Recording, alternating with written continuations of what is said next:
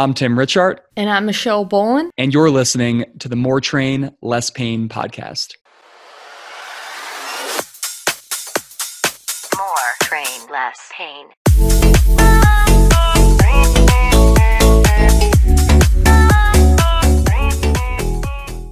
On today's episode, we have the most interesting man alive, Dr. Seth Oberst.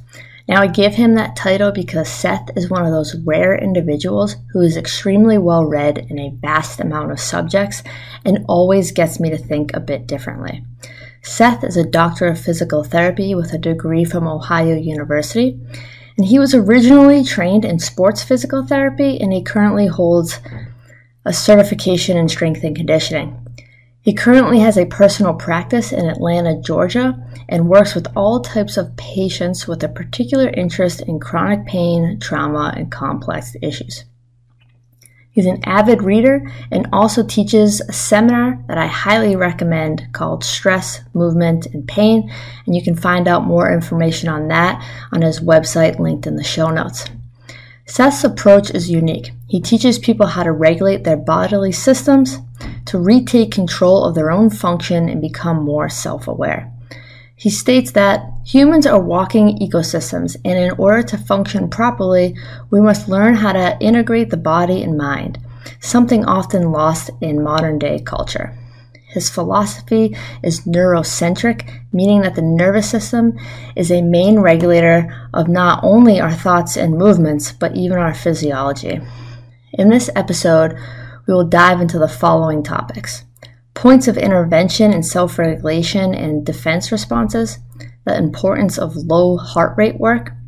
We discuss topics and goals such as unobstructed self expression and attunement consequences of not managing energy and variability, exercise in relation to sensations, my personal experience working with Seth, and his new interest in exploring light and water. This is a very interesting episode, and we hope to make Seth a regular guest. So, without further ado, here's our episode with Seth Oberst. We'll be back to the show after this quick message. Whether you're a trainer, coach, or therapist, our jobs are hard and oftentimes, the last thing we want to do after a long day or week is sit down and write ourselves a quality fitness program. During my first few years out from physical therapy school, I found myself falling into this trap and repeating the same ineffective workouts that yielded the same familiar aches and pains along with the same old strength numbers or running paces. Towards the end, I found that it started to sap some of the enthusiasm I was bringing to the table when working with clients, and I couldn't have that. One of the best personal and professional decisions I've made in recent memory was hiring a coach to design my own strength and conditioning programs. Removing the pressure of constructing my own workouts was massive and enabled me to experience different facets of training while continuing to progress towards my unique fitness and performance goals. That's why I'm so passionate about my remote personal training service. Every four weeks, you get a new program fully customized around your time demands, injury history, performance goals, and equipment availability. Each exercise in the PDF is linked to a YouTube video of yours truly, so you always know what you're supposed to be doing. We'll chat on Zoom for 30 minutes during the first and last weeks of the program, and I'm available seven days a week for questions or video feedback via email. Take a major step towards your mental and physical health today. Let me program for you so that you can rediscover why you love training in the first place. Find out more by going to timrichart.com slash services. And now back to the show. Welcome to the episode with the most interesting man alive. Seth, so happy to have you on today. Did you watch the Super Bowl last night? Uh, I thanks for having me on. I did watch it just a little bit, kind of intermittently. It's not the answer I was expecting. See, so interesting. Always keeps people on his toes, you know. So Seth, um, you know, I'm pretty for, familiar with you. You know, I've gone to your uh, amazing, very interesting course. Um, I've worked with you in the past, which I really want to talk about a little bit and how that experience was. But can you, you know, provide some information for the listeners about, you know, explain what self regulation is, what you do in your practice, kind of your view towards maybe past experiences or necessary responses of experiences, stress and emotions can be, you know, represented in movement or pain. That was a lot there. Yeah. So um, I think the first question that you had for me was, what is the, you know, how would I define kind of self-regulation and, and why does that maybe matter? Uh, so, you know, I define self-regulation as the ability to associate intense sensations in the body with a feeling of safety, mastery, and autonomy. So, what that means, kind of more practically, is can a person sense accurately what is happening both in their body and outside their body and not be overwhelmed or shut down by that experience? Because what I find as a so I'm a physical therapist and I have an in person um, you know I, my, I own my own practice in Atlanta Georgia and and I deal with a lot of people with a wide variety of different presentations. And one of there's kind of several underlying themes that that um, I have found to be consistent in terms of of their issues is the lack of ability to regulate their system. And and so they can't they can't sense accurately what the heck is happening in their body. And so it makes it very difficult to come up with an appropriate and diverse range of, of behaviors to manage accurately what's happening. Or, and so and so one of the main kind of themes that we're working on is improving that that tolerance or that, that in widening their threshold for for acceptable experiences that don't overwhelm them that's very, very accurate. Um, so you talk a little bit about like uh, defense responses. What yeah. are the two ways or two types of defense responses? Well, I think it's important to so so it's important to, to keep in mind why you know how our system evolved in order to manage the, the environment, both internal and external, right? And so if you take a single celled organism like an you know an amoeba and you you know poke it you can think back to the paramecium that you went and you know eighth you learned about in eighth grade biology under the microscope. If you were to somehow threaten that organism right either put something toxic in the in the petri dish or you were to you know poke it with a, a pipette or something what you'd find is that that organism would enact a defense response you know, it would change its shape, typically withdraw, maybe make itself smaller and compress, right, in an effort to uh, protect itself. And what's interesting is if you were to repeatedly do that, it will contract or compress or escape an active defense behavior stronger, and that defense behavior would last longer with subsequent, um, you know, threat threats. And so there seems to be some sort of way that this, you know, even single-celled organism is remembering this danger and trying to protect itself. So we as you know more advanced i'm using that kind of in air quotes uh, species of mammal as mammals we have developed our own defense responses in an effort to protect us.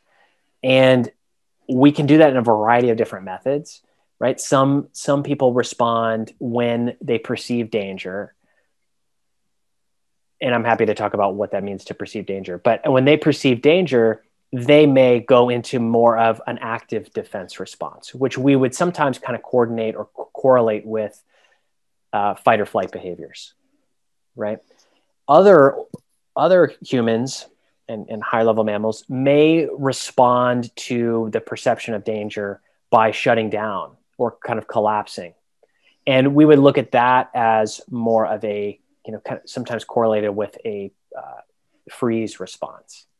And I think that there's actually different. I've observed there's different types of freeze freeze responses, uh, and so we would call that more of a passive response, right? In which the organism, in an effort to protect itself, rather than devoting more resource, rather than activating more external resources, you know, to to contract muscles, to to flee, may actually eh, try to conserve energy by shutting down right and we see that in um, you know in a variety of different kind of animal and human studies but some would call that the Dauer response or, or hibernation type response. And that's an energy conservation mechanism that the organism is trying to do to keep itself alive. Uh, Seth, Tim here. First of all, thank you so much for being here. Big fan. Yeah. Um, I just more more of a comment than a question, but we had two individuals that are kind of in the medical and performance realm in the NBA on recently.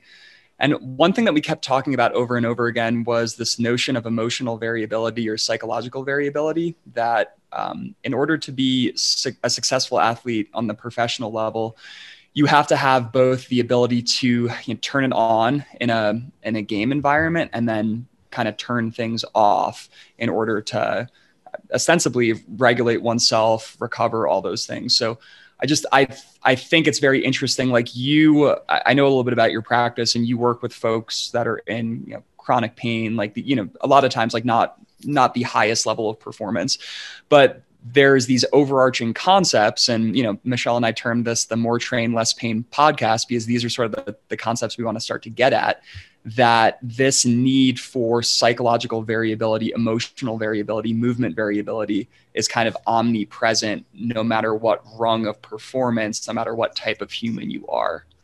Any thoughts with that? Yeah, well, I totally agree. And I would argue that it's actually all one. I would actually argue that that continuum of variability encompasses all aspects of a person right? So I, I i feel like i can make you know I, I feel comfortable saying that now you may have individual differences in how this is regulated but metabolic variability psychologic variability movement variability all the different kind of substrates that you're naming all exist on a continuum and i think they're all inter- interdependent. And and the goal is really that those that that we're restoring variability across the systems in an effort for a person to uh, achieve what I always want a person to ultimately achieve, which is unobstructed self expression. I want a person to be able to, to be and do the best version of them that they can be. And in order to do that, fundamentally, that's their their bio- biological systems have to be in some measure of coherence. I, I like that, that. includes that you know, in and, and as a substrate of that, variability must improve within certain bounds, right? So we can have too much variability, but I would argue that that's actually also a response to, to a threat. Um, and we want that variability within within a, a bounds that that's manageable for that person. And so whether they're a professional athlete or you know some of the folks that I'm working with, which does still include professional athletes, but is largely your kind of um, you know more kind of regular people, so to speak, that uh, they all have to have these same variables. You know, I would argue that all living organisms have to have variability. I think uh, unobstructed self-expression would be a really nice name for like an indie rock band, perhaps. Oh, I think so too. Absolutely. I, you know, something that um, Michelle and I have talked about, which I, I see a lot of parallels here, like this notion that this kind of antiquated notion that there's bad posture, right? That the that the body would sort of position itself in a maladaptive way for no reason, just in like kind of a senseless, purposeless manner. It's my dog growling. Go lay down. Um, but things like an anterior pelvic tilt, which could be a really nice strategy for you know maintaining anti-gravity position or getting air in. It seems like a lot of these things that you're talking about um, like the active defense response, the shutting down, they are strategies that, in the right context, are incredibly useful. So I was hoping I, w- I was hoping you could talk a little bit about the interplay between these strategies being useful in certain contexts and then how they how they tend to run amok and develop into problematic things in the long term. I think it's a great question, and I'm 100% in, in, in agreement with your hypothesis. So, you know, your I think it's helpful to think about this. Your body, in my opinion, does not make mistakes. I don't think organisms make mistakes. I think they try to come up with solutions. Right. And so sometimes the solution, whether it's a postural change or a, uh, you know, a respiratory change or a perceptual change, those are all efforts to solve a problem. And what I mean by when I say solve a problem is either uh, complete a task or keep that person alive right? And so what I say is, is that, you know, everything you're, so this is what I like to tell my clients is that everything your body is doing is exactly what it is supposed to be doing based on what you have experienced in your life. So the question then becomes how are these experiences, whether they're explicit or implicit, meaning you can remember them or you can't, and to be honest it doesn't really matter what those experiences are to me as a physical therapist. You know i'm certainly not particularly interested in the narrative and the interrelationships of you know emotional emotions behind it. What i'm mostly interested in is is how did whatever happened if we even can know what happened create these patterns of protection? And how can we put you in an experience or give you new experiences that update your model of the world such that you no longer need those patterns to go about your day. So if I perceive, let me just let me just give you an example. If I perceive the world as dangerous, right? Maybe it's dangerous right now, right? There's certainly lots of reasons for some people to feel really in danger in our current environment, right? Then I'm going to, across all my different biologic systems, use specific patterns I'm going to reduce options, right? So I'm going to reduce variability so that I can respond accordingly to these to that to that danger. So maybe for someone it's you know when I and of course when I say you know they're not actually co- creating this consciously but subconsciously they may bite their teeth together and hold their breath. And for a moment that helps them feel slightly better than the alternative. So the nervous system remembers that experience, right? I mean we call that ca- you know capturing. And and that occurs in a variety of different areas in the brain particularly interestingly in the it seems like in the basal ganglia in the limbic system as well. But there the the nervous system holds and captures what it felt like in that experience when i clench my teeth and hold my breath because i stayed alive. So the next time that i'm faced with a very similar experience i'm going to do the same thing without even thinking about it and then over time, that becomes the baseline because what we see is that as variability is lessened, as I have fewer and fewer options, I have less and less ways to manage that threat. So I just, it becomes my go-to. So I just do it all the time, right? Without even being aware of it. And so, so I think that that's really what we're talking about here when we say people get stuck. Deterministic. Can't wait to talk about free will later. Probably the the more stuck an individual is, the more, for lack of a better term, collateral damage they're going to have to being stuck. I would imagine. I'm just trying to. Well, it, I think it's easy to think about this. You know, sometimes it's we, we too often use like the exa- analogy of a car. But imagine that you could only drive your car at two at two you know two different miles per hour, 20 miles per hour and 80 miles an hour, right? You can probably get somewhere but there's going to be a lot of damage in, in how you do that. You're either going to go way too slow or way too fast. Mm-hmm. And the reason we have a gas pedal that smoothly goes up and down and a brake pedal that smoothly goes up and down is so that you can very accurately gauge how fast and how slow you approach something. Right? If our biologic systems don't have that same sensitivity, then we're going to struggle. And there is going to be, I think, more collateral damage. And this so, is one of the things I'm just going to soapbox for like one second, if you'll allow me, Michelle. Please. Is um, you know one of the things that really bothers me is that you'll see in the especially from medical practitioners. So you see this a lot from physicians, although some PTs as well. Well, they'll say, you know, the body maintains a pH of between 7.3 and 7.4, or you know the you know we have only certain amount of of oxygen. You know, oxygen will only go out a certain range right? Or CO2 will go only go out of a certain range, you know, in terms of our, our oxygen or carbon dioxide saturation. And for most healthy people, that's true. But one of the things that I think is really important that's often missed is how much re- how many resources is the body using to maintain that homeostasis. So yes, on your measures of whatever measure you're looking at, it looks like that person's in homeostasis. But we would both agree that if I'm driving my car like a maniac, gas, brake, gas, brake, and I get it to the, you know, to the house at, and you know, it takes me 10 minutes to get home. And Tim, it takes you 10 minutes to get home, but you smoothly and slowly apply the gas and the brake. you're much more efficient at getting there, even though we arrive at the same time. Over time, we would agree your car is going to last a lot longer than my car. And that's something I think is really missed in the in the healthcare world, in my opinion, is is yes, we can most people can maintain homeostasis, but at what cost? I want to make it less expensive to maintain homeostasis you've clearly never been in a car with me, my man.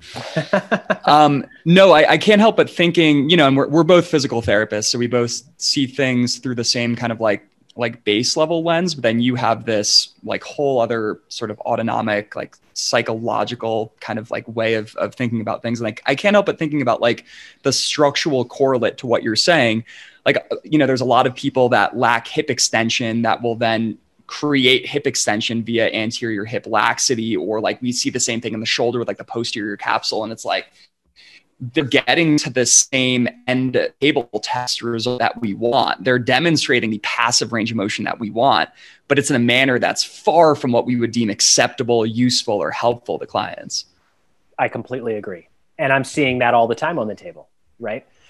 You know, or, or we see it, I, I see a lot of folks with craniofacial pain and how much they'll wear down their teeth in an effort to unlock their mandible, right? So it's like I can breathe at night, but in, or, in an effort for me to breathe at night, I've got to, you know, blow through my teeth, posture my TM, you know, my TM joint anteriorly, and over time destroy my own tissues. But hey, I can breathe at night, so I don't need any help, right? It's like there's there's a lot of of of um, things that the body will compromise on in an effort to hold several things very dear, right?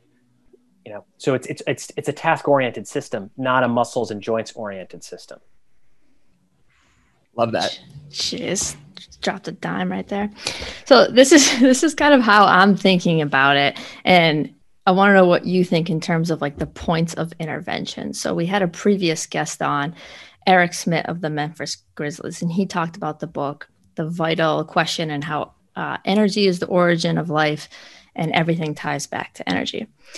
Now, um, in your course manual, you, I mean, I picked out one line. It, it was like the chronic, excuse me, chronic stress, stress is energy intensive with more psychological, physiological, and physical effort. And when you talk about defense responses in terms of active or passive, what you're really talking about is being able to conserve versus use excessive energy. So would you say that like you know your points of intervention are affecting or restoring variability within one system or the, the ability to use energy in that system effectively and that kind of carryovers car- carries over to like other systems.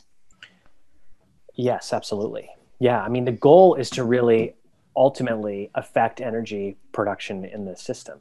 And in order for us to do so we have to and from my perspective we have to fundamentally look at where is effort, which I kind of look at as somewhat of a proxy for energy. Uh, where is effort being excessively used or underused? And I don't mean effort like you need to try harder. I mean, how much intensity is it taking for you to manage day to day functions? Because the problem with, uh, you know, so the big issue with some of the passive patterns, right? Meaning the, the people who kind of go into collapse when when threatened. These would be more like folks, um, just as for a clinical reference. Typically, not always. These are your chronic fatigue, uh, myalgic encephalitis, um, uh, fibromyalgia type folks. Um, although you can see that certainly in, in lots of others. You know, more the depression kind of patterns. Um, lots of lots of GI dysfunction, although you can certainly see that in the active defense category as well. But one of the things that that's kind of misunderstood is that these people are unfortunately quite often labeled as lazy, you know, careless or not working very hard, right? So it's like you just need to get in shape, is what they're often told. And you know, and that's something I made my mistake in early on in my career is is saying, well, we just need to bring more fitness to your life. But ultimately, that's true. Fitness can be helpful for for these folks, but not early on because it's more. It's only perceived as more danger. And so, what we often have to do is is actually help that person conserve more energy because the, the misnomer here is because a person looks collapsed and lazy, et cetera, that they're they're not using energy effectively. or that they're not they're not willing to expend energy but in reality they're not using energy effectively because they're using a ton of it just to get by day to day and that's why like look for example I, I think this is one perfect example of look at these folks on the biggest loser show right? So what happens is they they go in they tend obviously they're overweight they're pushed really hard they do lose weight right? But their system has not really ever learned how to more effectively manage their resources because a lot of these people are in and my argument is they're in a passive defense category before they even show up. Nothing's been done to address that. So now you've just loaded on a ton of allostatic load onto this person they can manage it for a while because you put them in a caloric deficit. But over time their ener- their system goes right back to i've got to pull everything out of every calorie i get because it's it's dangerous out there. So this ties into uh, one of our questions that that we sent to you before the show, and I'm kind of going to like just soapbox on it because it's something I've been wanting to ask you since I met you a couple years ago. Um, there's quite a few people in my life that are near and dear to my heart that are physicians in training in residency, and these are people that are you know chronically overstressed, chronically underslept and yet, most of them still want to train and they still want to train as hard as they did when they were in medical school or when they were in college. I was hoping you could talk about the situation that you were just talking about, in which you have this like sort of maladaptively overstressed individual, like the like the fibromyalgia type of individual, and how you would think about them exercising or not exercising, and then potentially contrast that with the like medical residency sort of appropriately overstressed but still massively overstressed individual and how, how you might think about exercise prescription for that individual. Well i think i'll if it's okay with you what i'll start with is the is the the medical resident just to give a framework so one of the things that i find because i see that a lot too right um, a lot of people that are you know clearly highly stressed from a um, practical kind of everyday life situation, but they're still wanting to train or push themselves even harder out, harder outside of that that you know um, stressor. And what they will often say when you ask them is, I'll be like, well, why are you pushing yourself so hard when you're clearly overtaxed? And they say, well, I don't feel like myself unless I exercise. Right. Or it's it's how I deal with stress, which is a bit interesting to me because uh, you're applying more stress to deal to, to have less stress. Um, now, I think there's some certainly, I'm not here and I don't want anyone to leave here thinking that I'm advocating for less exercise as a general rule. But we have to think about how it's applied in the context of this person.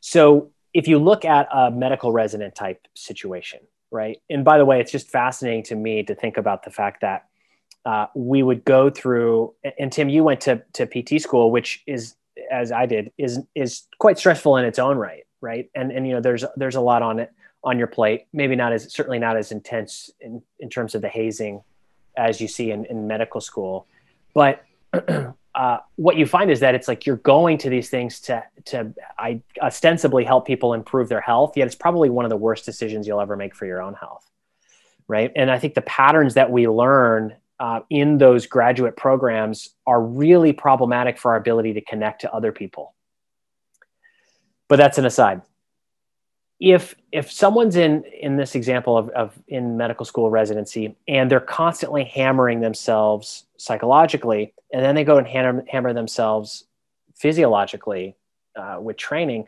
what i often get concerned about is is the desensitization of the individual. So what you're really finding is that they're using training hard to actually feel less of the intensity that they're feeling every day. It has a numbing effect, right? And and that's part of the endorphins and the sympathetic chemicals that we secrete out during stress, right? I mean, during a stressful ex- exercise. For example, cortisol, you know, it's an it's a potent numbing agent, right? In terms of not numbing like Novocaine, but I mean numbing in terms of dissociating from our sensations, right? That's part of its role. So one of the things that we really want to work on for these folks is not to take discourage fitness, but to encourage fitness from the context of increasing overall sensitization or sensitivity of the system, because they're they're essentially numbing out, and they're using more exercise to numb out, and that therefore they require more and more exercise to numb out. So I'm going to kind of hold your feet to the fire here. Yeah. What, what what exactly does that look like? Does that look like prescribing more low intensity aerobic work instead of like the higher intensity distance running or CrossFit that like these individuals tend to self-select for? Yes. So one of my main goals is that I want you to do as much work as possible under a certain heart rate threshold. I want you to get more done with a lower heart rate, not more done with a higher heart rate. Mm-hmm. So we'll have people, I'll, you know, and that may look different for each person. Uh, a lot of times that just means going for a walk, tip almost always outside. Uh, you know, we do a lot of, we can, we can challenge things through breath work. I'm happy to go into more specifics on that if you like. Uh, it can be still resistance training, but I want to keep stress, the stress system lower right? And and there's a couple different ways that you can look at that, but I try to keep people around uh, under at or below 120 to 130 beats per minute heart rate and you know do as much work as you can but if it goes above that you've got to you've got to slow down until it comes back underneath and what's That's... amazing as you do that is how much how much more awareness and interoceptive capacity you're building because now they've got to pay attention to actually what's happening inside their body not just how much um, external weight they're lifting or or their their speed on the you know on the track or whatever they're training for. And, and i can't help but think like uh, I, I think about myself and then also my fiance and we're we're both people that enjoy endurance type of things but we're both people that really struggle with keeping heart rate intensities under even like 150 beats a minute. I'm a reasonably fit individuals but i think that that it's kind of like that framework, that scaffolding that you outlined is sort of, you know, maybe it's what got us into our professions, the ability to turn up and do high output type things. But it's it's left, and I'll just speak for myself, like it's definitely left me with with a fairly impaired ability to do work at that like 120 130 140 without letting it really just get away and you know now now things are burning now i really feel things you know yes well right and i think you know, this is, I think, one of the major problems that there's lots of major problems that modern healthcare is facing, but one of them is in order for you to achieve the high level that you have to achieve in order to provide, be a healthcare provider. In other words, you have to do a certain, you have to get certain grades, you have to be able to basically deny your own intrinsic uh, stop signs that are saying, hey, this is too much, in order for you to get to be a healthcare provider. Then once you've you've basically trained yourself at desensitization, then we have these people who come in with really profound issues and we can't relate to them. Mm-hmm. And so you know one of the the kind of undertakings in my own life has been I've always I think had this intrinsic sensitivity but I really learned through PT school and and kind of that whole process to desensitize myself and once I've learned to find a happy medium there, my ability to connect with clients and really understand their their complaints and their issues is markedly much much higher. Um, a, so I think that's that's part of what we're dealing with here. In, in a in a previous podcast, I've heard you say something to the effect of, and forgive me because I'm paraphrasing here, but you can only take patients as far on the journey as you yourself have gone. So I would just to play devil's, devil's advocate here, I, I would offer that potentially the experience that you and I had in PT school or in really stressful, you know, contexts, it, it at least gave us that initial struggle that we've had to overcome.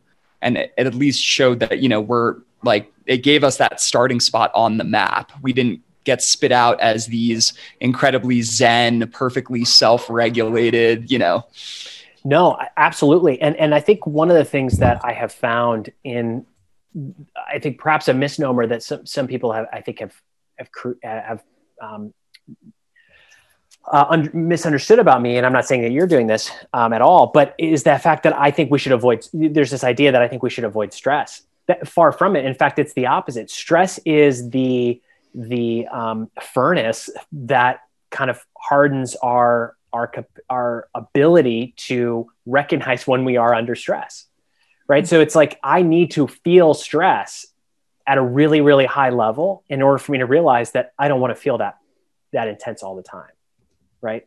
And and so it's like you have to have you have to have boundaries on either end. You need to know. I think all people need to know what it feels like to be extremely and extraordinarily relaxed. And I think all people need to feel like what does it feel like to be extremely and extraordinarily stressed, so that you have this wonderful threshold and and spectrum inside those boundaries through which we can feel uh, experience daily life. The problem arises when we hang out only at one spectrum or one side of it, right? Or if we think about this wide spectrum and we're only hanging out on the upper third or the lower third.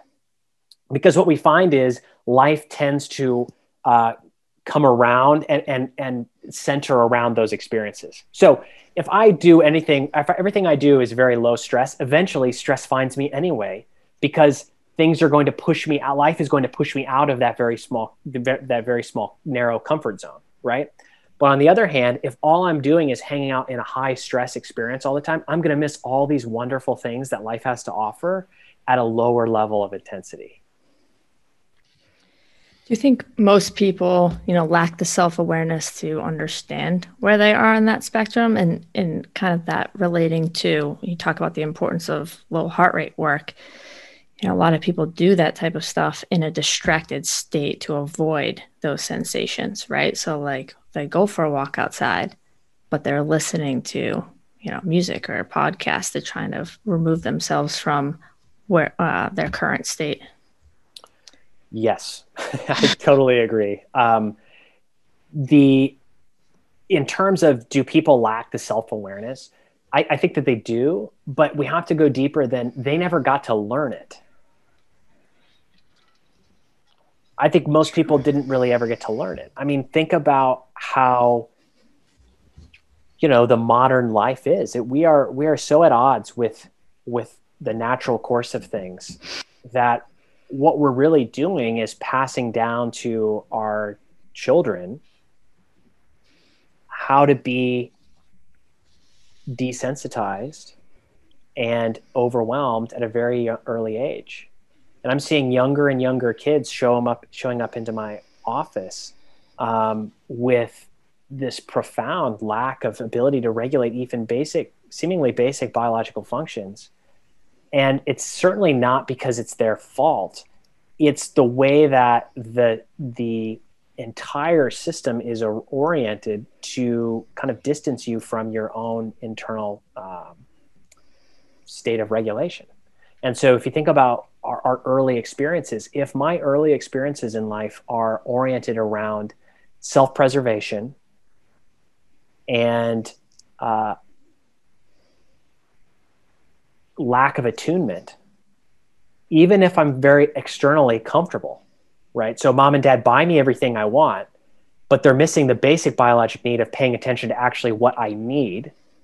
Then I'm going into the world as a young adult now with no sense or reference for what it means to actually be self aware because no one ever taught it to me because the people in my life didn't know it themselves because that's how their parents treated them.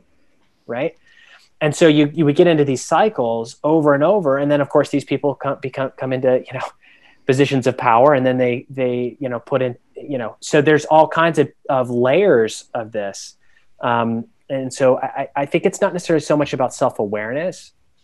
I mean that would be great if people had self-awareness but i think in order for you to have self-awareness you have to have self-regulation. And there you know most of us don't get the opportunity to learn adequate self-regulation despite often the best intentions of our of the people around us that are raising us.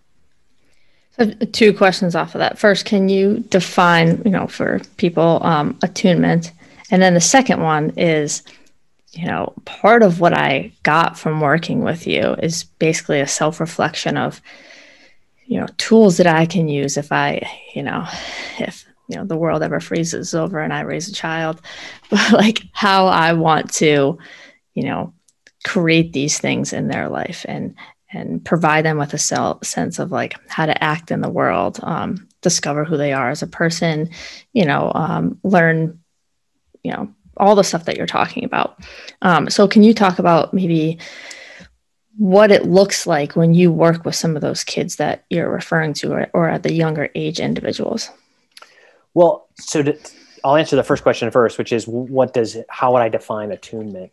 I mean, I think it's really pretty simple. Mm-hmm. It's the ability to be with a person and pay attention to what they're doing yes. without judgment or distraction. Without it sounds Instagram. very easy. It sounds very easy. I would say it's probably the hardest thing that most people have to do. And the the way everything is set up right now, it wants you to be distracted. It's begging you to be distracted. It depends on you being distracted. So, you know, to attune to something else is, I think, the greatest act of love that you can give it. Um, so, what does that look like in terms of me working with clients? Well, I'm a physical therapist, so that means my physical presence and paying attention to what their body is actually doing on a level that they don't even know it's doing right? And then so then we bring it into the field right? We bring it into the room that that thing that it's doing and we just bring gentle awareness to it. Hey i noticed that that's um, i noticed that when you go to do a squat you bite your lip and hold your breath. Did you notice that? Well no i didn't. Well what would it be like to do a couple more squats and see if that become, comes into your awareness too?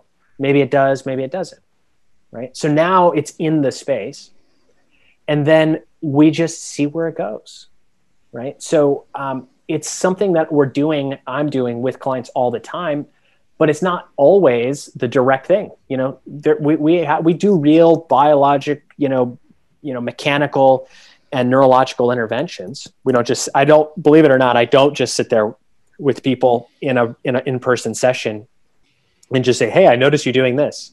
um, for an hour, right? We bring it in the context of everything else. And what you're doing is you're literally rewiring how a person functions in the environment.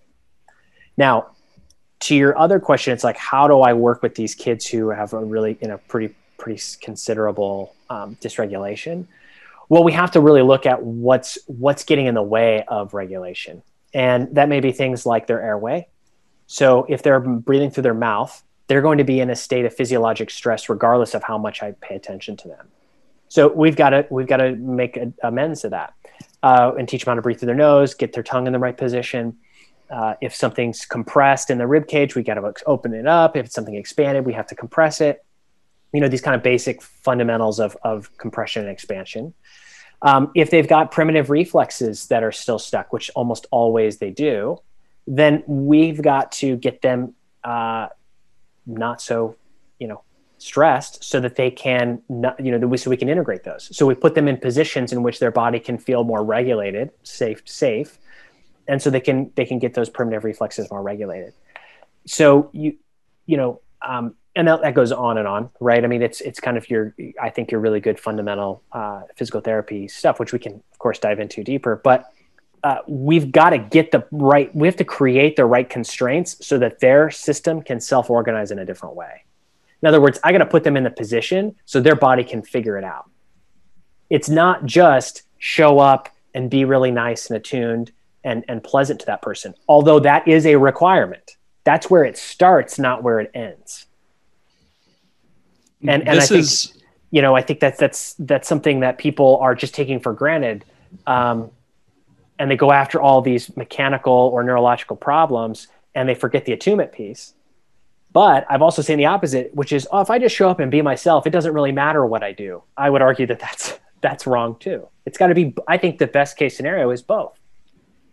And and this is where it really kind of gets me on my soapbox moment. And I've heard you talk about something similar in previous podcasts, but you know this notion of like the physical therapy mill, like how most people experienced physical physical therapy in 2021 in the United States that, you know, they're going to be working with four other patients at the same time. The physical therapist is doing documentation as they're like, it couldn't be a less attuned environment.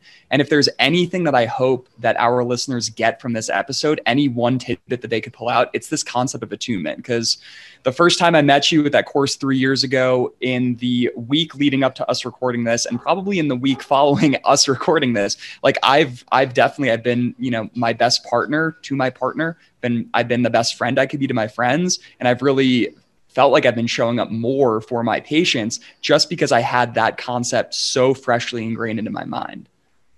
It's critical. And I think you, you're right in terms of, of the traditional physical therapy mill or any really modern, you know, traditional medical practice of any kind um, is so backwards from the laws of nature that it's bound to fail. It will fail. It is failing. And um, and so I think we've got to really ask ourselves some difficult questions about is this a sustainable model for all people involved, the patient and the provider? Because I can tell you it feels just as icky for the, the provider too as it does for the for the patient. Um, and and so if you can show up in an attuned way the dirty secret is is that you're going to be so much better as a clinician because you're going to notice the biomechanics the pot you know the the whatever you want to call um, you know what we're all doing. And i think we're all kind of doing similar things probably in terms of our movement work. You're going to notice those things so much uh, uh, you know so much more easily and effort effortlessly than being super distracted and having an agenda. And and this is where you know I, like a lot of people will ask me, how could I get to a place where I can charge $149 an hour for a patient interaction when when they're used to getting paid like here in Colorado it's like 30 or 35 bucks an hour, right? And it's the secret sauce is exactly what you just said. It's it's the fact that without the attunement, I don't know how much any of it matters. I don't know how how much any of it is all that different from looking up shin pain or knee pain on a YouTube channel. I completely agree. And I would I would say Tim that most people are paying you for that attunement in the context of the exercises and hands-on and all the wonderful things that you're doing. That matters not nearly as much if the clinician is horribly misattuned.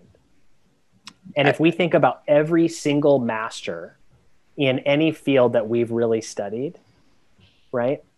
They all have one they have multiple kind of common substrates but one of them is they are passionately attuned to what they're doing. And it makes me think about um you know one of the books that you hear recommended most frequently in like entrepreneurial circles is is da- the Dale Carnegie um what is it called? I'm how to win, friends, win friends and people. Yeah yeah which which is essentially a plus to both of you by the way.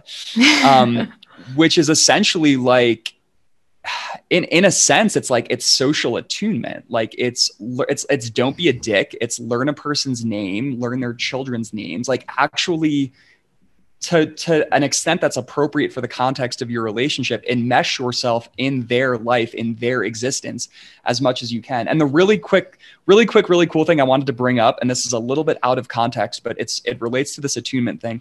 And i heard you mention this in a podcast you did back in 2019 but so with attunement comes, and I looked into this because I couldn't believe it, like resonance of physiologic systems. So 2 mm-hmm. people that are that are sharing the same space, like the conventional example is like, you know, you have like two women living together and they sync up their menstrual cycles, right? Mm-hmm. But like you have a syncing of heart rate, of brain patterns, of like, and that is like to me, like things that can be biologically tracked, object, objective metrics that change just by being in physical proximity with an individual and that's i mean it's it's it's mind-blowing. I was talking to a colleague the other day about you know with all this pandemic stuff there's been a big push to get into telehealth and do like online movement consultations.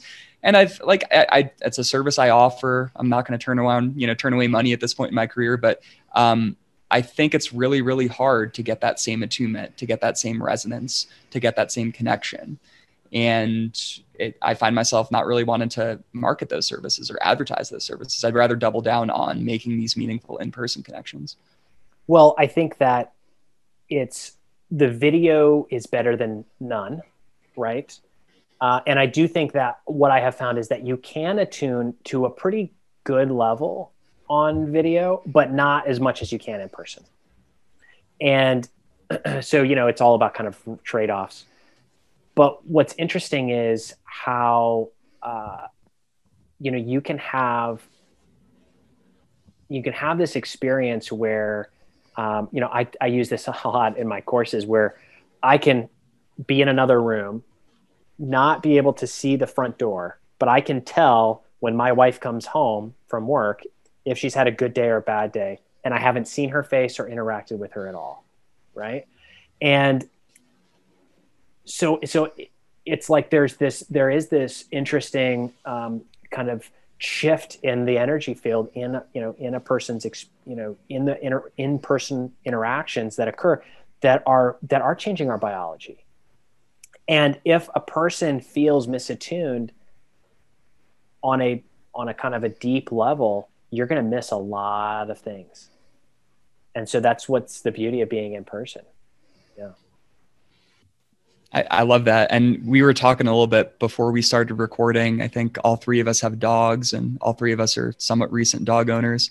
Um, but you know, you were you. It just makes me think of like I see a lot of people struggling with puppies like the first three months or first six months, and you know they're they're yelling at a dog and looking at their phone, or they're like yelling at a coworker and yelling at their dog, and it's like a lot of life's problems, dogs included, can be solved by like you know fully attuning fully being present fully trying to experience what that person is feeling what that person is going through. Absolutely.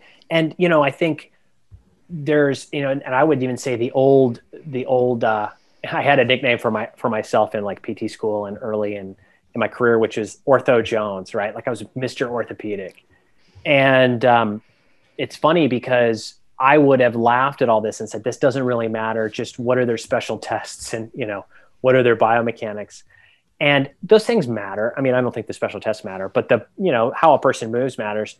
But what i can say is is that you know dogs are a perfect example of of what we're really doing with each other also. You know you think about why you're frustrated when you get a puppy the first couple of months. You guys are literally speaking two different languages the puppy speaking dog language that he learned and genet- has genetic, you know, of course he's a dog, so he has the genetics of a dog. But then he's also learning the interaction from his brothers and sisters and his mom. So now dog comes into human land and you guys are trying to learn the same language together. You speak a different language. And so what how do you get a dog that's really well trained?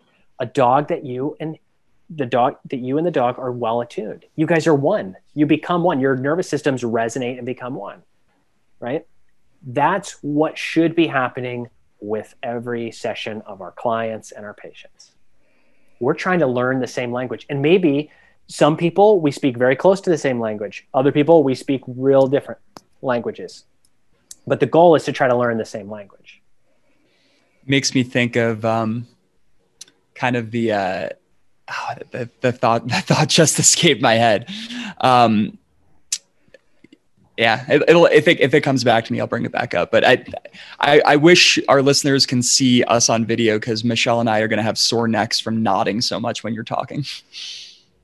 Perfect, awesome, love it. I think that all explains how Benson and I are are one now. but you had to go through that kind of trial and error, right? Oh, I was terrified in the beginning, but I think it it all does go back to that because you know I was like you know I don't I don't even what I, I thought of it. Yeah, I, I, I, thought of I thought of the thing. No, it makes me. There's a corollary between you know a lot of people when they're frustrated with their dogs, they take their dogs to the trainer, right? Like they send their dogs away Elsewhere. to be trained by another individual, purely passively on their end, and that to me is the same thing as my body hurts. I don't want to learn why. I don't want to learn to interface mm-hmm. with my body. I just want to lay on this table and have you fix me. It's this like, please just passively solve this problem. I don't want to become more attuned. I don't want to become more resonant. And that has a price. And the price that that has is you'll never live a full unobstructed life. It's quite, it's that simple. You cannot bypass these things.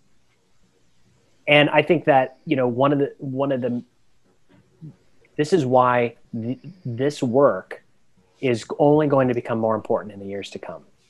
The more distanced and technologically addicted we become, the less we're able to do this. And so the people who can, they're the ones that are going to shape the future.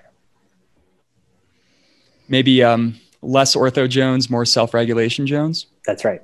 That's right. That's right. False. I like it. Uh, so re- kind of related to this um, and i think especially in maybe your line of line of business you talked about not being truly really interested in the motions behind it. Do you think there's kind of the struggle with the people that you work with because they think that you're gathering information from talking about the emotions behind what they're feeling and uh, the state of their body, while you are gathering information from their subtle physical expressions and the words related to the state of their body. Does that make sense? It does. Um, you know, it's interesting. I, I haven't really ever found that to be too much of an issue. Mm-hmm. I'm very upfront with people initially that um, our work is physically and physiologically oriented work. And I, I draw that boundary very early and I try to be very clear about that early on. And so I don't find that it comes up. Sometimes people have emotions, right? Because mm-hmm. they're human beings. But that's just, I look at that as an output of the brain in response to a shift in one's uh, physiological state. Right. So it's the, um, you know, I, I, I have not found that to be particularly an issue. That makes sense. Yeah. Well, Jeez, Seth, I'm over here. This is the best. um, so what are your current kind of switch boats? What are your current training habits or, or passions currently? Physical training, like what am I doing? Yeah. Yeah. So, um, well, a couple things. So I am really into the influence of light on my physiology and the influence or the interaction between light and water. And so a lot of my, I would say, training has been around uh, optimizing my own circadian rhythm. And I'm trying to think of how deep we want to go into this stuff. Uh, as deep as possible. as deep as possible. um, and and really optim so optimizing my circadian rhythm and my light environment as well as as basically i'm in a big kick for how can i be as healthy as possible. And so the way that physical training has played into for that is is i want to heat up my tissues so that i can structure the water inside my cells.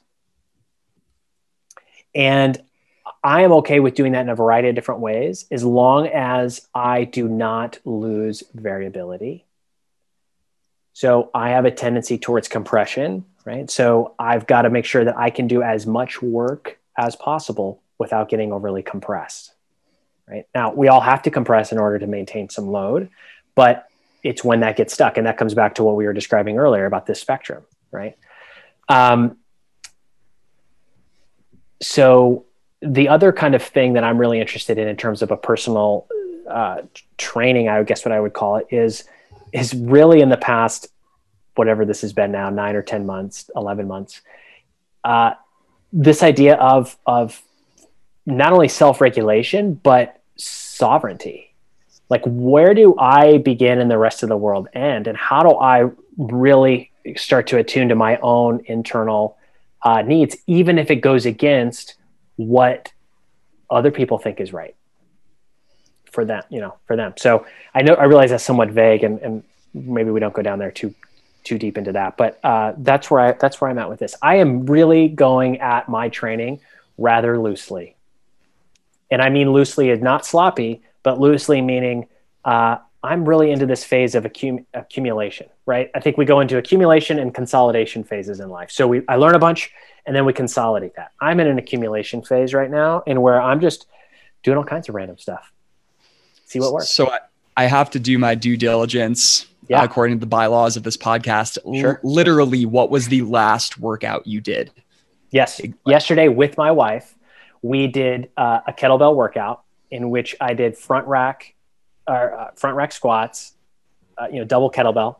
We did uh, close grip push-ups or uh, uh, you know, uh, close grip push-ups. We did pull-ups, and uh, we did Turkish get-ups. Did you attempt to cap intensity? Did you guys have heart rate monitors on, or was it just kind we did not have things? heart rate monitors on. We just did. Uh, we had a timer for 25 minutes. So this was an this was an output day. This was kind of like a I would let the tiger out of the cage. That's right. Yeah. Okay. Yeah. How um this is a topic I'm incredibly interested in over the past six months because it's something I find myself playing around with with my own training. How are you monitoring your uh, loss or retention of variability and or this this notion of being over compressed? Like, are those are you self monitoring movement? Are you what what are you doing? Uh, I'm self monitoring movement. Yeah. So I'm looking at your basic positions, or my wife is also a physical therapist, which is very helpful. Um, but we will just check each other's range of motion. Similar, Have you- very similar to the table tests you're probably doing. Have you found one or two specific ranges of motion that really tightly correlate with a loss of systemic variability for you? Uh, glenohumeral internal rotation. Interesting. Yeah. Very cool. Yeah, yeah. I tend to lose internal rotation, uh, particularly at the shoulder, also at the hip, if I'm overly compressed. I mean, you're talking to a guy who has like 15 degrees of hip IR in a good day. So I get that. Yeah. Love it. Yeah, but so so I, I monitor it that way.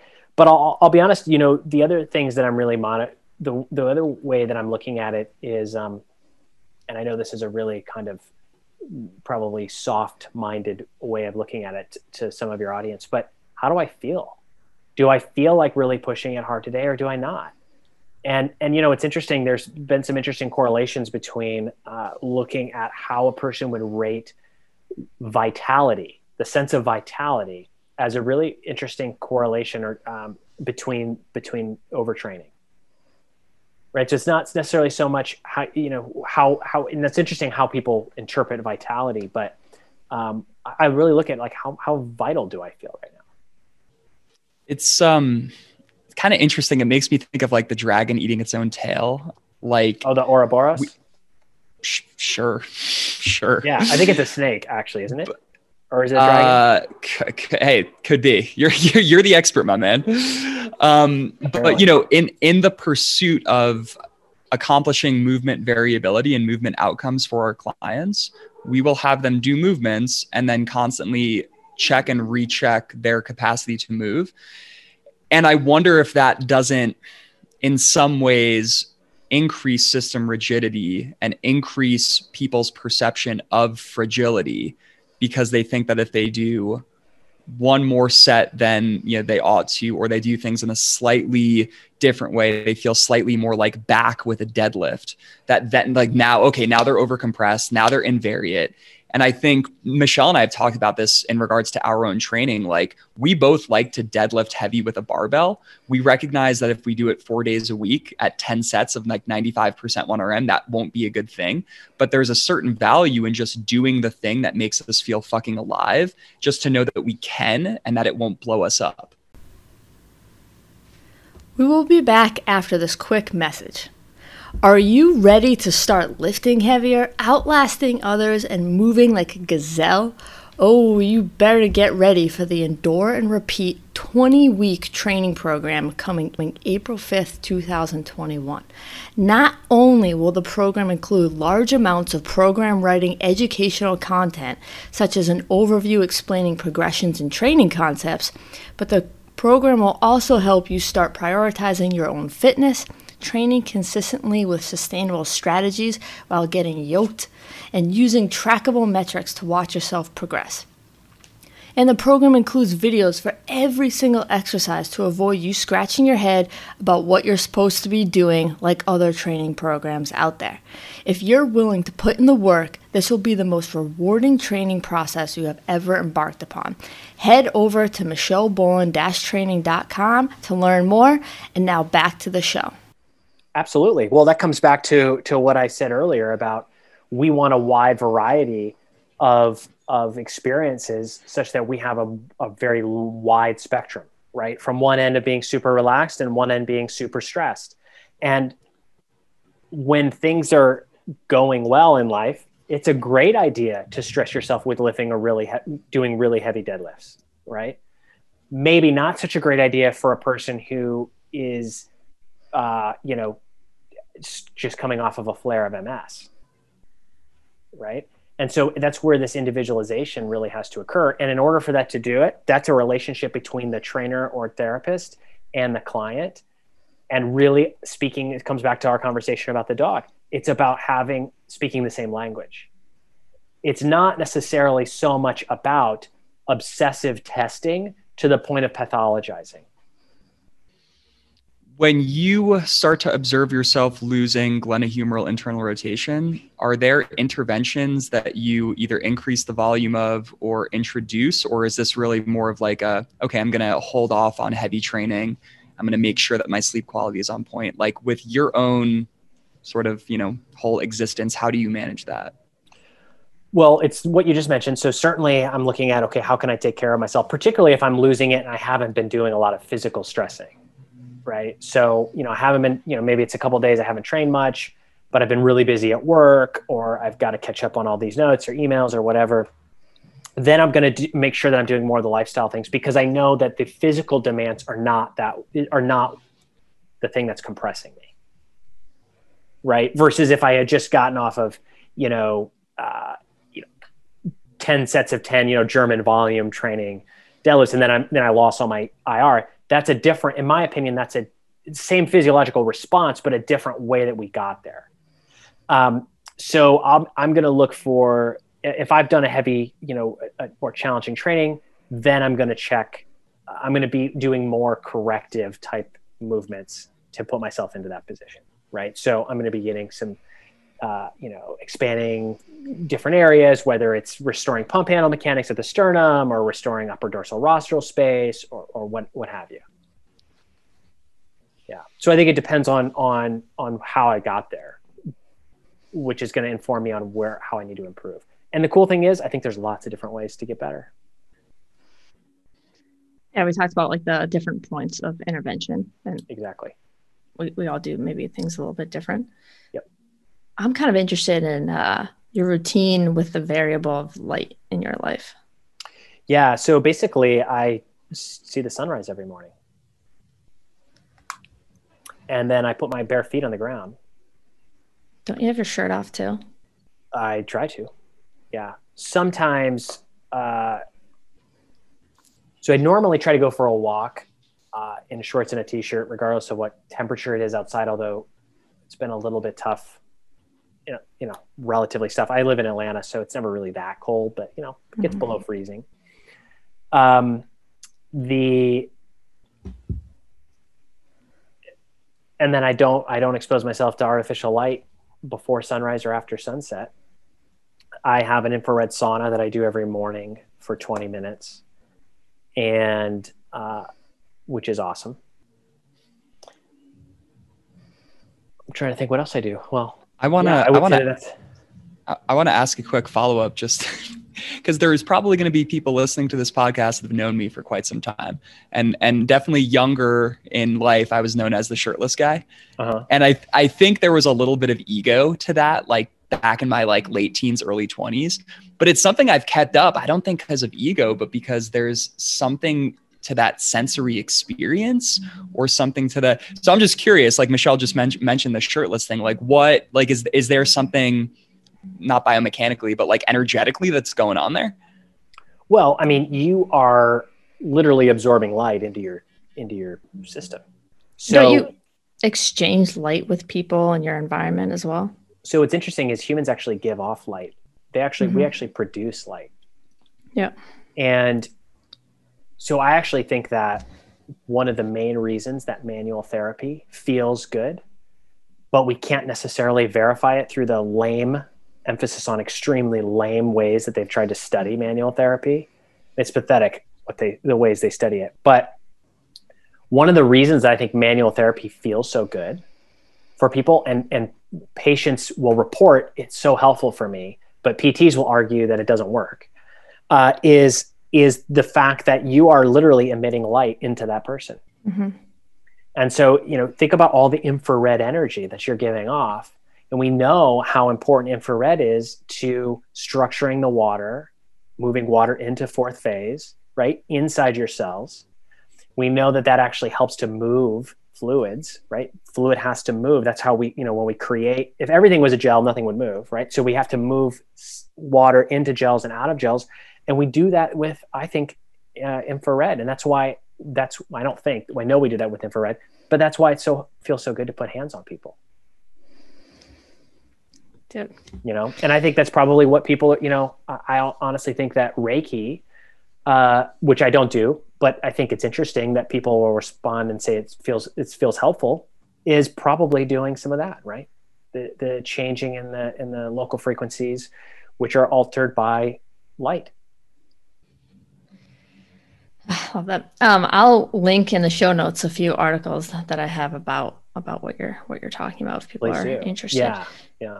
In the beginning of the show, you mentioned, oh, I think this may be off air, like some of the new interests that you may have or learning new things. Um, what what are some of those new interests that you have? The things we just discussed. Okay, Yeah. So yeah, yeah, yeah. I'm really interested in. I, I'm I'm starting to, and I, I don't necessarily know that I can even speak confidently enough about this to even go into anything on it today. But really, what I would consider the biophysics of organisms. So how the interaction of light and shape and structure and water and fluid dynamics, pressure changes, how do those influence how we move, but also how do we influence how they how we experience the world? Uh, I think that what we're kind of coming up against right now on a global scale is our defiance of nature.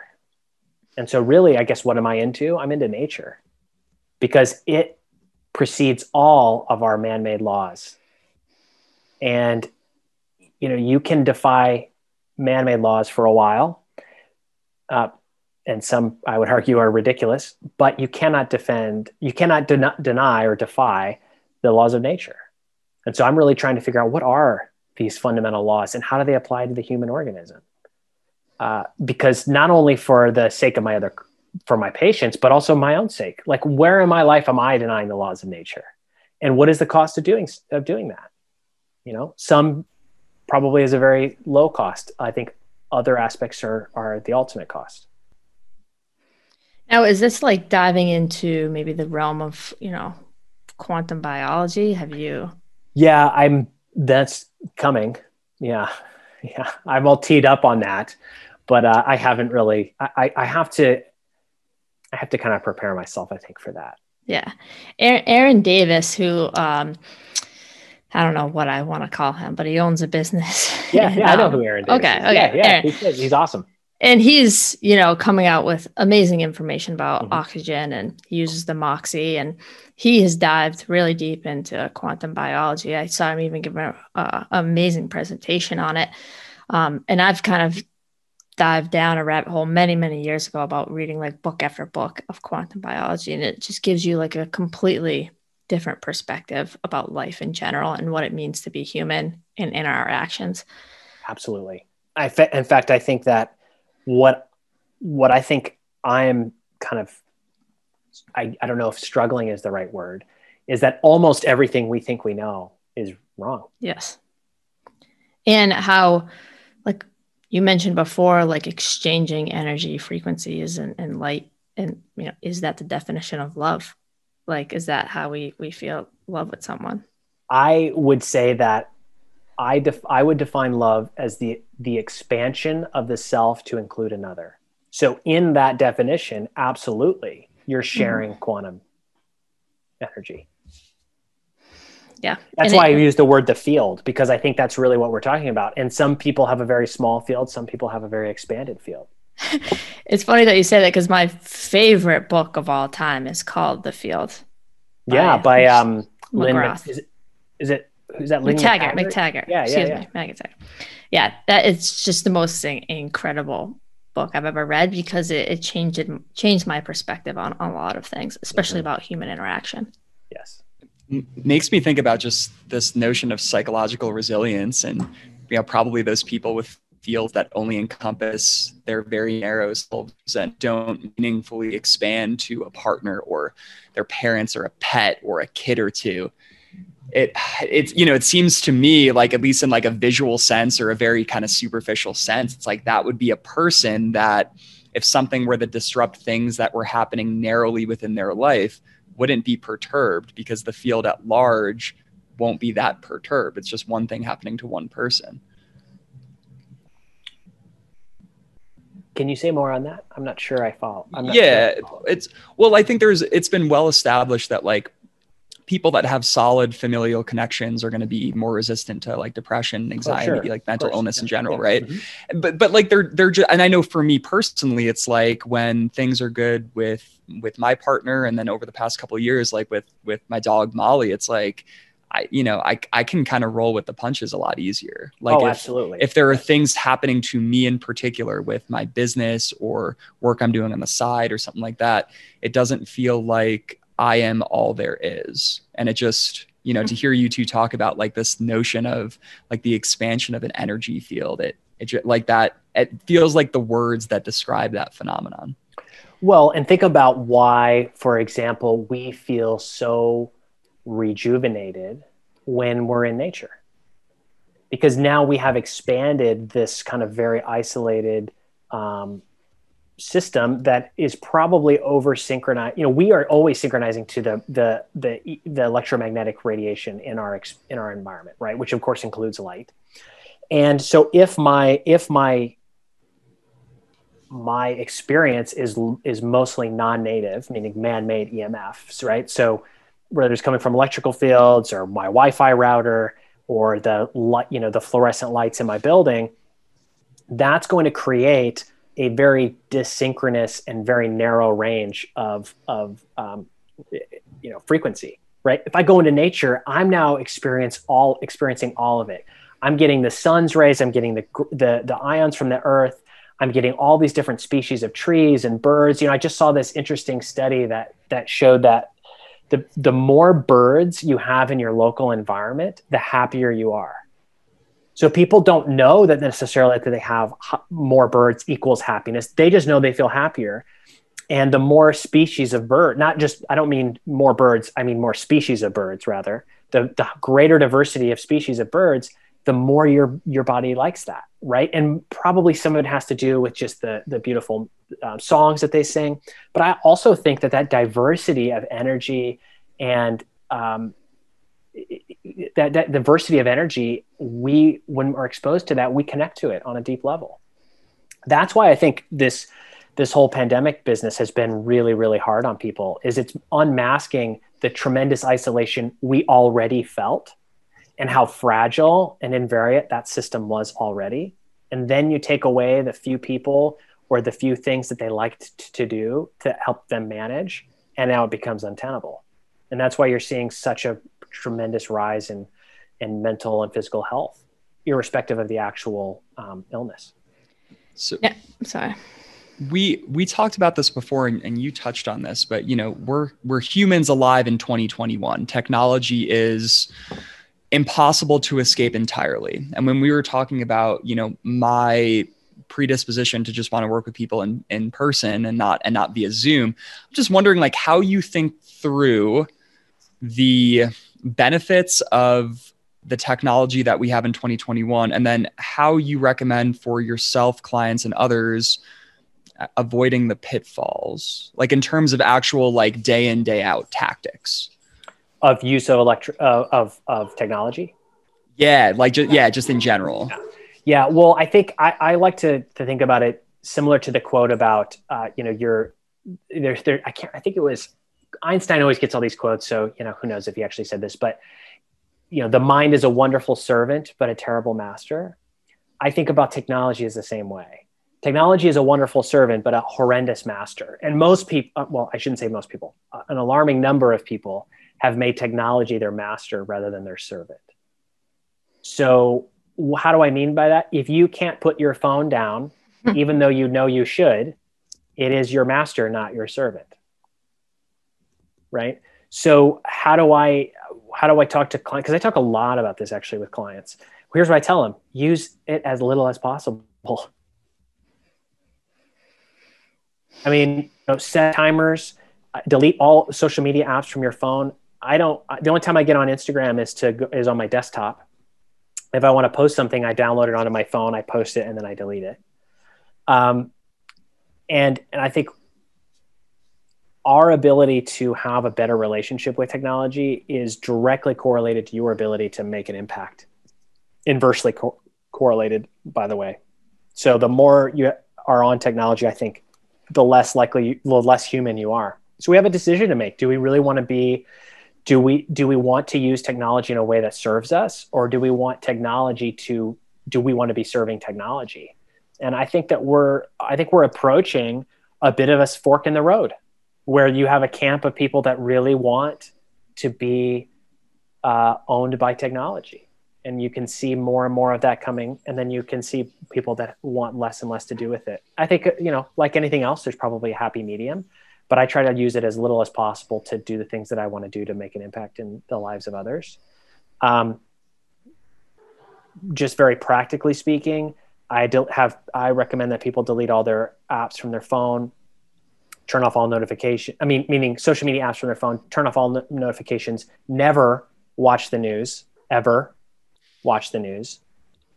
Uh, I recommend that people limit their amount of TV that they watch. If they do watch TV, it's only a show that they, you know, choose to watch versus something that's just on. So never have the TV on in the background.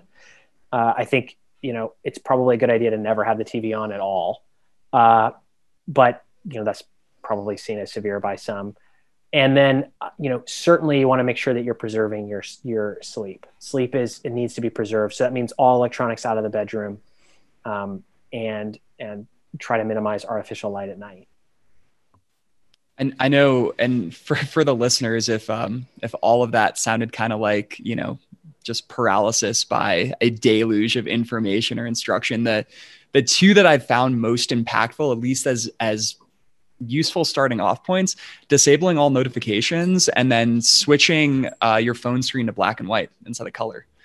I, f- I found to be incredibly helpful because there's i mean there is teams of engineers with all of these tech companies that are trying to make this as addictive as visually stimulating you know as just impossible to put down as possible. Absolutely. Yeah, yeah. no question. It's all by design. It's they're no yeah. dummies. Yeah. I've completely found that. I i have no notifications on my phone besides text messages. But, you know, during COVID, basically, social media has become a tool for my business to grow, mm-hmm. right? So yes. I, I found myself, you know, investing more of my time in that, um, which I try to do, make an effort to part ways with it as much as possible. Um, in relation to COVID, you mentioned a few things in terms of how it has possibly changed human behavior. How much do you see COVID's impact on human behavior, um, in, leading to the, the future and like completely changing um, aspects of us as people? And I, have personally found like I, I've these extremes, right? These extremes of fear on both sides. Um, and it's been it's been kind of a fascinating experience to see how people are you know experiencing the world during this time? It is and it's hard to know um, you know it's hard to know where where things are are going to go right? Um, i i think that from my perspective the one the the, the biggest concern i have uh, from a professional perspective is the looking at other people as a source of danger right? So these kind of vectors of illness and and um, we know that you know we've been on this planet for Homo sapiens as uh, for two hundred thousand years, and certainly long you know before that, you know preceding species, and we have always been in close physical contact with each other, and we cannot defy that long term. Maybe that makes sense short term, but long term, that's that's that's a losing proposition, and so I think you know coming back to the things that we have talked about before about the ability to attune and be with another physical presence is only going to be more important. And one of the things that I can say just anecdotally is during this whole uh, pandemic, I have been um, busier than ever because people are they're not doing well and and we have to really start to look at how can we make logical choices about risk. And you know so what are the risks of of social distancing and what are the risks of not?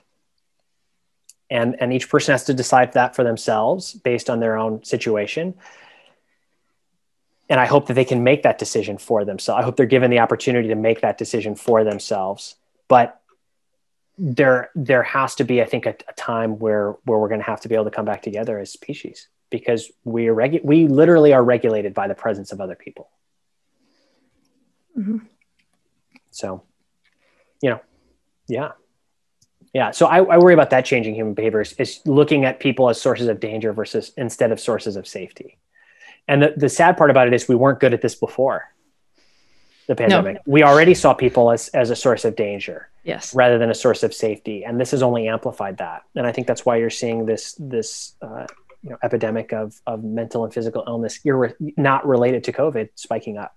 Yeah, it, the thing I've I've noticed the most is you know during this COVID time I've I've moved to like an apartment complex and um, not that people wouldn't do this before, but no one will literally look at you when you pass mm-hmm. them in the hallway, and yeah. like or say anything. and you know I try to over exaggerate it and like say hi kind of loudly to make sure that they hear me, but it's it's been the most fascinating thing, especially even when I'm out on a trail in the woods. Same exact thing. And um, it's a bizarre thing, isn't it? It's a very bizarre thing. And uh, honestly, you, you can feel it physically when that happens to you, yes. especially over and over. I agree. I agree. It makes me think of um, I've heard a lot of people that are way smarter than me talk about the value of physical exercise that involves like non-sexual human contact, right? So like mm-hmm. dance or combatives where you're working with another person but you're in close proximity and how that like the benefits of those activities far transcend just the physical activity you do when you're doing the activity. Mm-hmm. Well, and I think a lot of that comes to, you know, the things that we've talked about, but also spatial pragmatics and really understanding how we orient our body in space. If we if we don't know where we are accurately in space, then we're going to be pretty stressed physiologically, right? It's a stressful thing to not know where you are in relation to other people. And and I think one of the beauties of like you said non-sexual physical contact or physical work like combatives, dance um, is is this constant updating of where do my boundaries end and yours begin and constantly shifting and changing it again it comes back to variability variability of my personal boundaries and look at how our boundaries have changed in a very short period of time you know uh, you know less than a year people being you know in the same room as you is seen by some many as threatening versus welcoming right mm-hmm and how that changes, you know, um, our our nervous system and our our sensory systems. Yeah, I think about uh, you know a few years ago if I was living in an apartment by myself, you know, maybe the first couple months I would have been okay, but by now I I don't know what I would have done if that was just me in an apartment instead of like um, with my fiance. So it just completely changed the experience. Yep. Yep.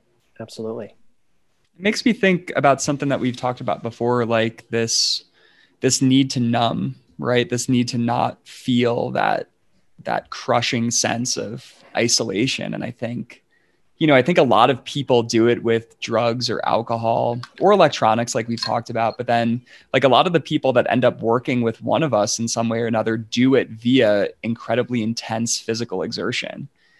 And society at large sees these people and applauds them, right? Like, oh, this per- this person's run 30 marathons in 3 years. Like this person is a hero. This this person is someone to be exalted without an appreciation of the fact that they might not be doing it for the reasons that you think they're doing it for. And it's not to take anyone anything away from anyone that does something like that.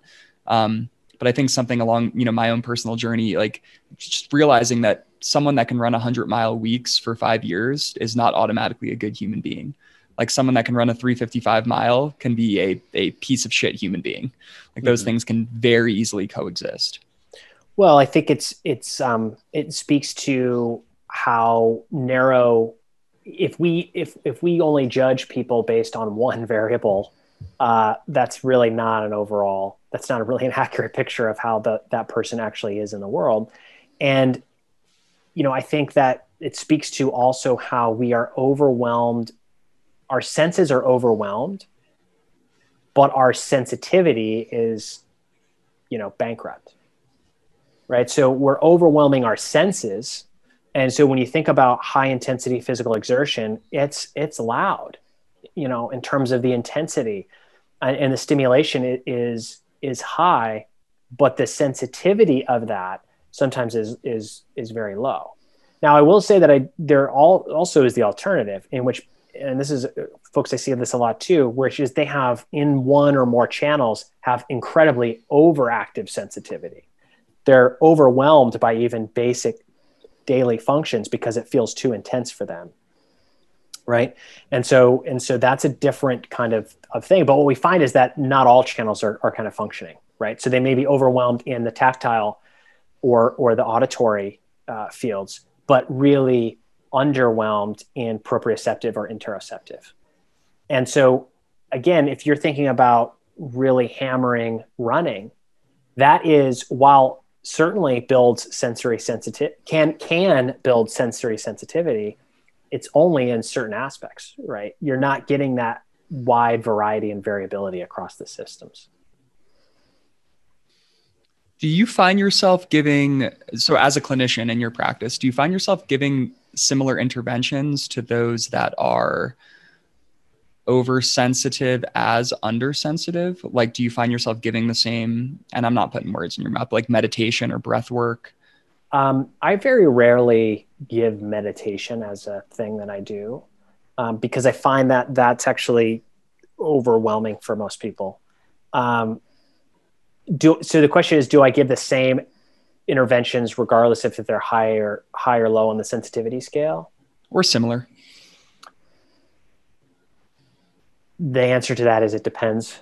I have some people where we're going to do really low threshold activity and then there's some people that i may do higher level threshold activity depending on how they're how they're managing so for example if i have a person who comes in and there are like this you know high intensity crossfit athlete and they're lacking the capacity to uh, move without tremendous amounts of effort because that's literally what they've been training to do right so they're using ma- high threshold strategies to move I want to get them more towards the middle. I don't want them to necessarily be all the way on the bottom end of low threshold and we're doing like really, really, really slow and subtle stuff because it's not going to fit their mindset at all.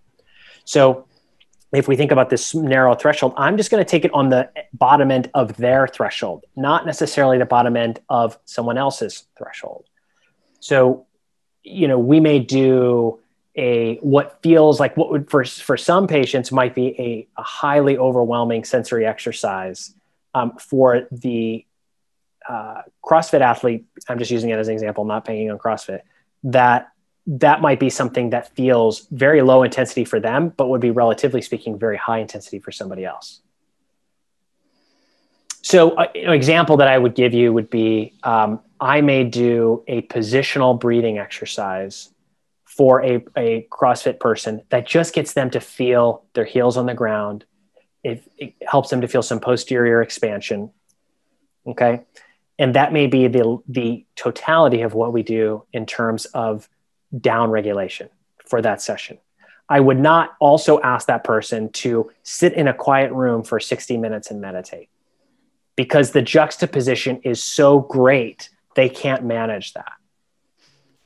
Do you it's too much. Now do i want to maybe get them that, towards that? Maybe maybe not. Depends on their goals yeah that was going to be my exact question. Like in your mind is the ideal human being one that could meditate silently for 60 minutes and yet also you know run 100 meters all out? Well i think meditating can be anything right? Meditating i look at it as just the ability to be acutely aware of what you're doing while you're doing it without being lost in thought or judgment. So do I want, but do, do I want that person who, you know, is the high level CrossFit athlete to also be able to sit and meditate? In an ideal world, maybe. But uh, like I said, my ultimate goal with people is unobstructed self expression. So it depends on what it is that they want to do. And it's not for me to necessarily, it's, it's this mix between what I think they need and what they think they need. and coming to a common ground between that. Um, so maybe it doesn't look like 60 minutes. Maybe the best that we can hope for is that they can sit and do five minutes of the the repositioning uh, respiration exercises that I give them, and that's a win, right? That's their meditation. For other people, it might be I want them to do you know uh, an hour, hour and a half of really slow mindful work. Rarely does that occur. I, I it's something you mentioned before when we were talking about technology. Um, you know the this pattern that people have of just watching TV mindlessly. You know, just kind of lay on the couch and watch whatever's yeah. on. Like from a physiologic standpoint, that seems like it would be something that would be helpful to the system in that like you're not doing anything. Is I mean the so I guess, you know, is what you're saying that the ability to lay down quietly and do nothing is like that's sort of the lost art. And the people that are high strung all the time, they need to be cultivating a little bit more of that, but without the distraction of, you know, TV or, or music or Instagram or something. Well, I think the operative word here is distraction. Yeah. So it's about, you know, the neuroimmune system is constantly changing right? So that's the fundamentals of, of pl- plasticity, right? The nervous system and immune, and immune system work together to change, you know, to, to lay down new patterns or to maintain the old ones. So the real question is, I think that the issue with, with TV is, are you learning something new? If you are not, which how could you be if you're watching TV? Even if it's a documentary, it's not learning something new about yourself. So while yes, it may not be stressful, it's also not necessarily reparative. I, I think we have to look beyond the the idea of just like, oh, if you just remove stress from your life for an hour, you're going to be good. I don't think that that's enough, frankly. I think we have to be in a active it we have to be learning while we're we're doing that. And it doesn't mean it needs to be inherently stressful but we have to have enough activation and and attention and awareness while doing any activity in order for it to become um, kind of learned. So tv is it's too mindless. You know, it may not think- be an active stressor but it just removing an active stress doesn't necessarily make you better at managing it that's fair. What What are some things that that you do um, within your time? Kind of the typical someone comes home from work and watches TV until they go to bed. What do I do instead? Yeah. I just watch like three hours of TV. No, I'm kidding. Um, uh, so, a couple different things. One is I'm definitely a big fan of journaling. Nice. Um, I am a big fan of play. So I play with my dog and I, my wife and I play and we talk about our day and we talk about, you know, whatever's going on with her or whatever's going on with me. Um, I, since, you, you know, I have a really wonderful, you know, it's been a little bit more challenging to do this because of the, uh, the shorter days, but being outside, mm-hmm. you know, is great. And luckily I live in a pretty temperate climate. So it's, it's easy to do that. Um, and then certainly I, you know, I definitely catch up on work related things when I get home. Uh, but a big therapeutic thing for me too is cooking. So, okay. you know, actually preparing that and, and really, you know, I think cooking is a wonderful sensory motor exercise to put together ingredients that create their own distinct flavors that aren't there just in each you know how, how different flavors come together to create new flavors right is amazing. But also just the preparation of you know the act of using a knife and not cutting your hands off right and be able to slice things in different ways and to to smell you know meat as it's cooking. I mean those are those are amazingly powerful things to improve embodiment and attunement. I also think that it's really important to improve i think part of the reason we have such a gi dysfunction in this country, one of many reasons, um, is that a lot of people don't actually prepare their own food. And preparing your own food, I think, starts digestion long before you've actually eaten that food. Fair. I love that. And uh, someone that we talked to last week, Todd Bumgardner, who I think owns a strength and conditioning facility in Virginia, he he mentioned we were we asked him the workout question, and he mentioned uh, like he did like 50 minutes of lateral sled drags or something like that. And, and, Michelle was quick to be like, you do music or you do like nothing at all. And he, he said he would do nothing or like really discordant jazz. And it's funny, like cook, cooking is something that I absolutely love doing. I cook almost every day. And ever since he said that, I, I haven't been cooking with music. I haven't been cooking with a podcast. I've just been trying to like experience the sensation of chopping and the smells and, yeah, it just gets me thinking about what you mentioned. Like meditation can be anything. Yeah. And, you know, a big thing I picked up from you, kind of like low hanging fruit to make me just more aware of things is, you know, not just putting music or a podcast on when I go for a walk outside. Now it's, I live, you know, right down the street from a reservation. It's like, look up, look at the tallest part of the trees, look at long distances. And you talked about dogs, bring my best buddy along with me makes it even better. Uh, but just having those experiences quiet. And I think I used to go for walks all the time to, to think about things. And I would even take notes on my phone. And now it's like, okay, I'm not going to think about, you know, my up- upcoming podcast with Seth. I'm just going to kind of take this in as I go through the woods. Just little things. Absolutely. Seth, last question we always ask people big, huge hitter is what's one thing you've changed your mind on completely in the last five years? Well, I think the the easy answer would be, and I'll I can be more specific, but the easy answer would be literally almost everything. If I think about how I was five years ago to how I am now, I don't think most people that that haven't been around me in the last five years would necessarily even recognize me as a person. Um, but I think the biggest thing that I have completely changed my mind about is the the tremendous capacity that people have to change as well as the tremendous capacity people have to remain the same. It's really the plastic paradox. Uh, and there, and he talks about this in Doidge, Norman Doidge talks about this in his book, The Brain That Changes Itself, mm-hmm. which is the same neuroimmune processes that allow us to make unbelievable changes in our nervous system are the same principles that allow us to get deeper and deeper into our own system.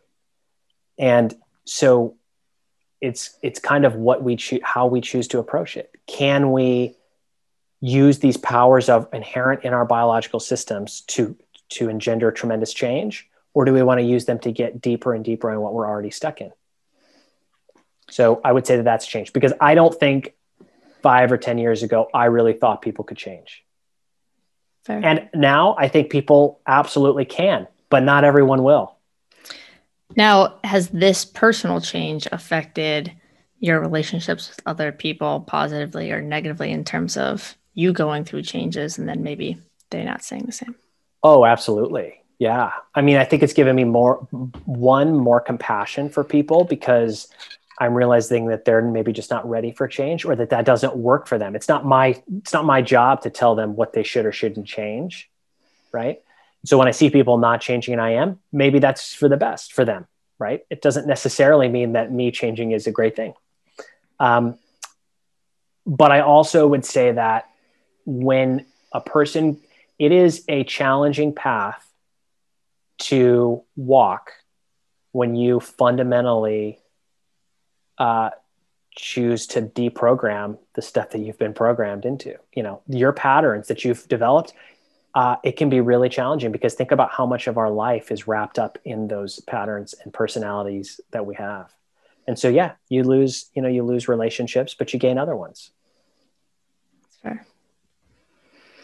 Um, I hope, we only have a few more minutes, but I just like briefly want to maybe provide some context with people and talk about my personal experience with you really quickly, give you sure. like two cents about it. Um, you know, I saw you present at a seminar you did. Uh, I don't even remember the year, to be honest with you. And we worked together shortly after that. And my kind of two biggest things were I had chronic like stomach pain for a very long time. And, you know, I usually lived in, excuse me, I usually worked in like high stress environments, um, division one collegiate athletics just everything's going on. And i currently was in an environment work environment that provided me a lot of stress and not a lot of en- enjoyment. And I, I also was into kind of very high sensation seeking exercise and there probably wasn't a lot that was going to pull me out of that at that point um, and I just got these absolutely debilitating stomach pains, um, mostly every single night. And then also, I had very high sensation of tightness from basically, you know, sports bras if I was wearing them throughout the day. And it was overwhelming for me of these sensations. So, you know, I, I kind of sought you out. And, uh, you know, after a few months, you know, I removed myself from that work environment. There's obviously some other life changes that occurred, but you know, I haven't had a stomach ache or pain like that since. So that has just been absolutely fascinating to me because we talk about these points of intervention and I saw out a lot of other practitioners, mostly in the nutrition realm, and um, you know nothing really made a difference. Um, and so I want to obviously thank you for that. But can you give, maybe give your perspective about those bodily sensations and they may be points of intervention that help me self-regulate through those things? Well i'm glad you're feeling better. Um, so i think about the gut as well let's put it this way. You cannot no matter how great one's nutrition is good luck integrating and digesting that food if your nervous system feels like it's in danger. Mm-hmm. So a lot of times people are trying to solve a regulation problem with with nutrition. And that's not to mean that nutrition doesn't matter. It's critical, right? But we have to first create the the environment for appropriate digestion. And in order for us to do that, we have to feel safe because our body the it's very metabolically costly to digest food. And so if I've got to devote those resources towards self protection and self preservation, I'm not going to digest that food. And so as a result, I'm going to be stuck in this state in which I'm shoving food into a system that's not ready to be to, to, to consume it. Right. Um, and so, you know, the way I work with that is, is that we have to really start to pay attention to what are the signals that are coming from your GI system up to your brain, right? Mostly via vagus nerve, cranial nerve 10 wh- what are those signals? And then can we pay attention to them without trying to make them go away? And what we find is this is where self regulation occurs, which is the system wants to fix it. It just hasn't been given the opportunity to understand what are these messages and can I just be with them? Can we ap- apply some gentle nudges in the form of exercises to engender some new sensations that signal to the brain this is not dangerous. This is actually safe. So, stimulating the GI system through hands on movement, different breathing exercises that we can do, which, of course, that stimulates the GI system. Uh, changing the rotation, you know, the gut and the liver and the spleen and the stomach, they all have to mm-hmm. rotate and spin and move with every breath in and out. So, can we change that spin? Can we change the rate of that, of that spin? And when we do that, the brain says, ah, it's okay. And, and you mentioned uh, compression and expansion before, and if someone's feeling this overwhelming sensation of squeezing through like their rib cage, that's greatly going to affect their their movement. How could it not? Yeah. Right. I mean, you've got basically your guts are a muscular tube mm-hmm. full of water. So if if you have a high volume of of compression, or you have a, a amount of compression across a fixed volume you're going to have something has to give, right? If I squeeze a pop can, nothing's going to move through that very well. So we, you know, there's the neurology of working with the GI system, but there's also the mechanics of working with it. A GI system that's overly squeezed is not one that's going to be very feeling very relaxed and not one that's going to be able to effectively and efficiently move the food through it. Absolutely. And I think after that experience as well, I, don't think, you know, Tim and I have talked about this for a long time. We've been good friends. Um, there was a point probably after I saw you where I was, you know, willing to give up, not give up, but like reduce and kind of completely change how I was training in terms of exercise. Whereas now I do a lot more low heart rate work and less mm-hmm. high intensity aspects and all these types of changes that really I've extracted from you have been extremely useful in my life. And so I highly suggest anyone listening to this if the question like or seek out different points of interventions for for things that um, may make a huge difference in your health and day-to-day life. Totally agree. Um, two last things here. And I do have to run here in the next couple of minutes, just FYI. Perfect. Okay. So, any other book recommendations that you recommend to listeners? And, you know, the few books that I've heard from you, such as Climate, A New Story, and The Hidden Life of Trees, have greatly changed my perspective towards a lot of things. Any other things you want to mention to listeners? Yeah, I mean, I think so. I have on my website, uh, I have a whole book list, which actually needs updating. I'm, I'm, about 40 books behind, so I need to update a bunch of books on there. Uh, a couple books I can recommend for people that that really want to learn more about some of the things that we've talked about. One is I always recommend The Body Keeps the Score by mm-hmm. Bessel, Bessel van der Kolk. It's a great book. Um, I recommend anything written by Moshe Feldenkrais. So my personal favorite of his is The Potent Self, but he, uh, Body and Mature Behavior is also a really excellent book. I um, I personally really uh, like. Uh, I'm reading a. I just finished a book right now that I think has been phenomenal called "The Invisible Rainbow," which is the influence yes. of of electricity on uh, on human experience, which is just fun, f- uh, phenomenal. Um, and and and there's a really interesting book that kind of precedes that called "The Body Electric" by Robert O. Becker, which is a really good book as well mm-hmm. and um, anything that Gerald Pollack writes on water. Fair. I'll link those all in the show notes. Um, yeah. Can you tell people where they can go to learn more about you or? Yeah. So you can visit my website at sethoberst.com.